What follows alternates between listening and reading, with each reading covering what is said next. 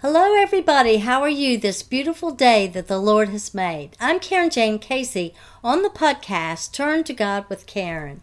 And, you know, as we go out into the world each day, we need to be equipped with the full armor of God, as described for us in Ephesians chapter 6. When we go to Ephesians chapter 6, we find that the sword of the Spirit is our defensive weapon against the enemies as they attack us.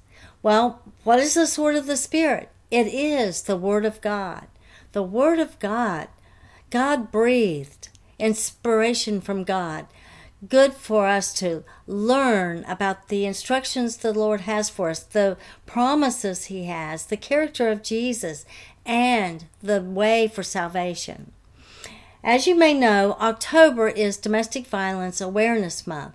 And as a survivor and now an and advocate, I plan to speak on various topics within this arena. So on Wednesdays, we say, Abuse no more. What does the Bible say about abuse? Quite a lot, actually. And in the first episode, we concentrated on the abusive life.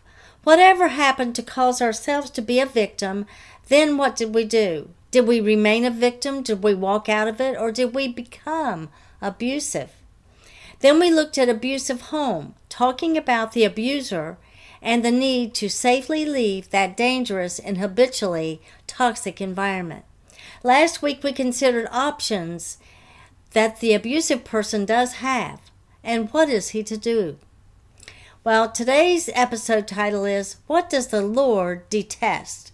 So, in this, we are go- becoming broader with our definition. We're not looking at just the domestic violence environment, but abusive people generally. What support is there in the Word of God to walk away from a dangerous and habitually toxic environment?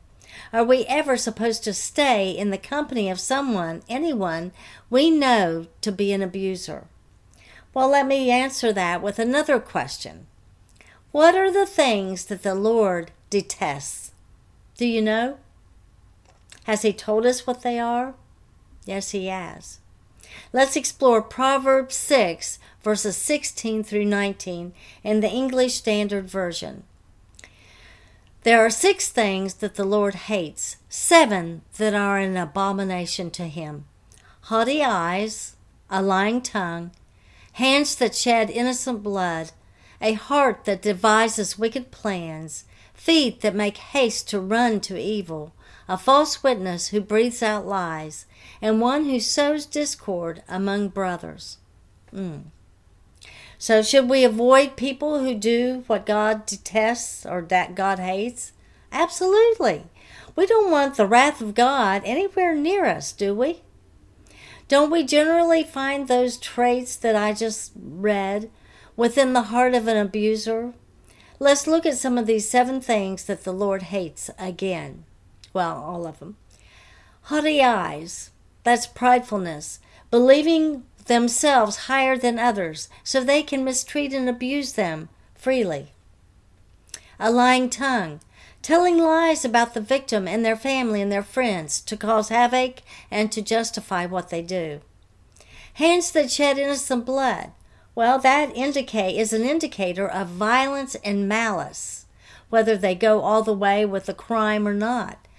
That is malice towards another person and willingness to put their hands on them. A heart that devises wicked plans. Every abuser has a plan to harm others. The intention is there regardless whether it's through verbal, physical, sexual, emotional, financial abuses, and so on. It is intentional, it is plotted and planned, it is their motivation. Feet that make haste to run to evil, intention to do harm, as we noted before. A false witness who breathes out lies. Well, an abuser must tell a series of lies to gain the trust of their victims and of the victim's friends, co workers, and family.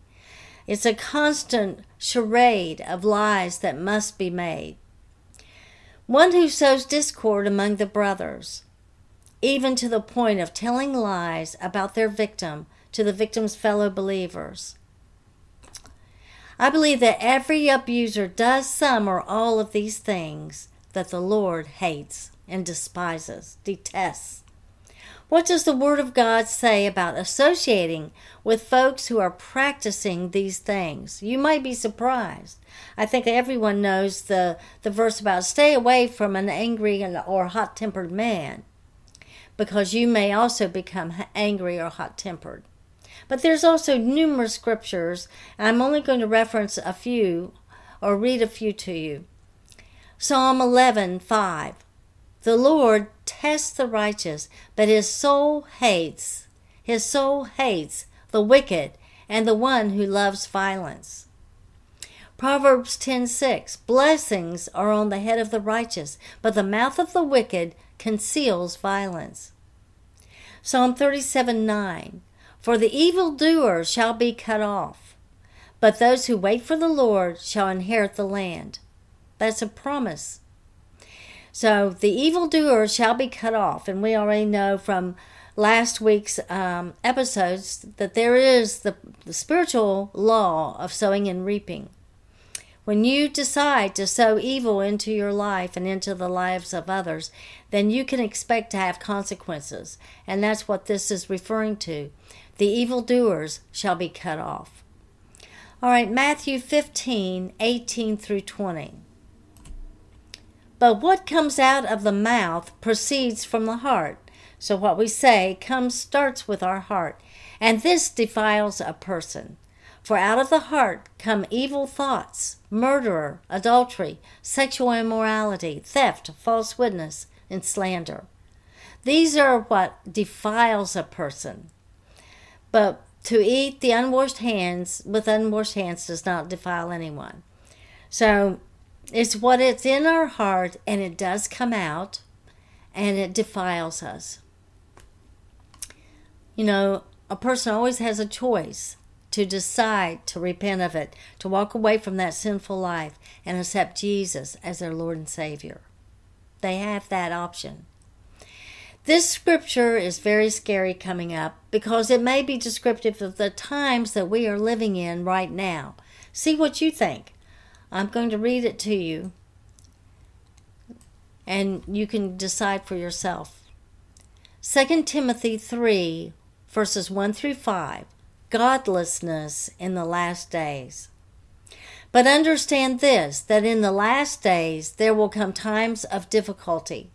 For people will be lovers of self, lovers of money, proud, arrogant, abusive, disobedient to their parents ungrateful, unholy, heartless, unappeasable, slanderous, without self control, brutal, not loving good, treacherous, reckless, swollen with conceit, swollen with conceit, lovers of pleasure rather than lovers of God, having the appearance of godliness but denying its power.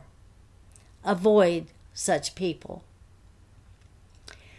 Well, it only said abusive in one place in there, but I've already said, indicated that I believe an abusive person has many of these characteristics. I hope that you'll go back and read that, uh, read that for yourself. 2 Timothy 3, verses 1 through 5.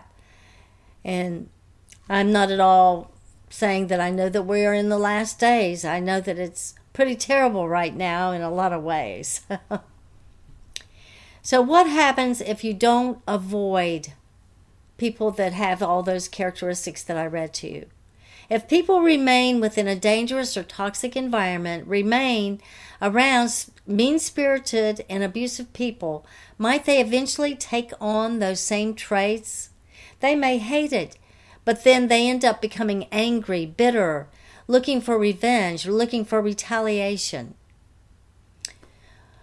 So we're urged to decide to do this instead. Ephesians 4, verses 31. Let all bitterness and wrath and anger and clamor and slander be put away from you, along with all malice. Let it all be put away from you. You know, we have free will. We can decide to turn to the Lord instead and and just repent of what we've done. Walk away from that sinful life and accept Jesus as your Lord and Savior. We have that option.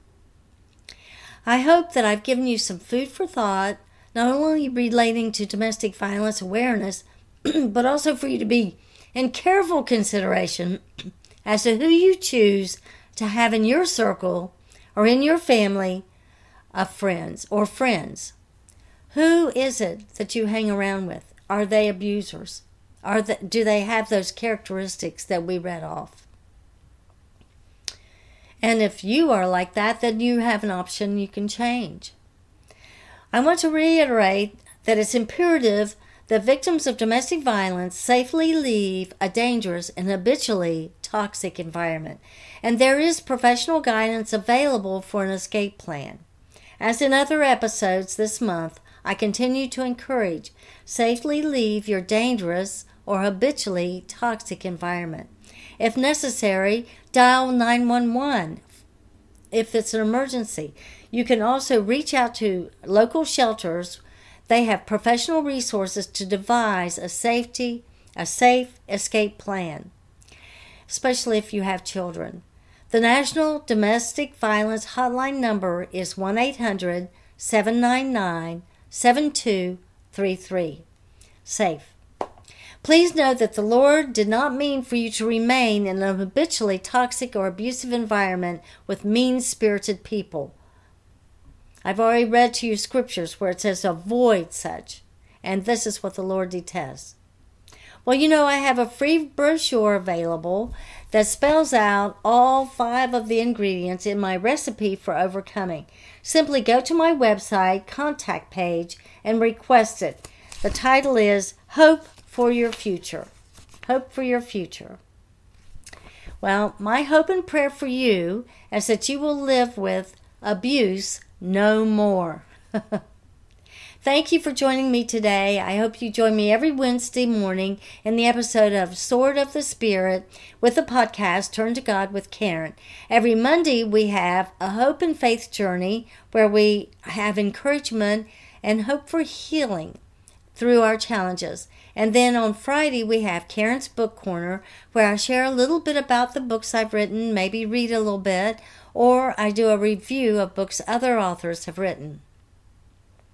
This is Karen Jane Casey, author, speaker, podcaster, domestic violence victim advocate, and ambassador for Christ. Please go to my website contact page and send me your comments, your suggestions, any feedback is most welcome. That is KarenJaneCasey.com. And also, when you go there, you will find information about my books, my blogs, and, and pertinent information regarding domestic violence. Again, that's KarenJaneCasey.com. Thank you and God bless.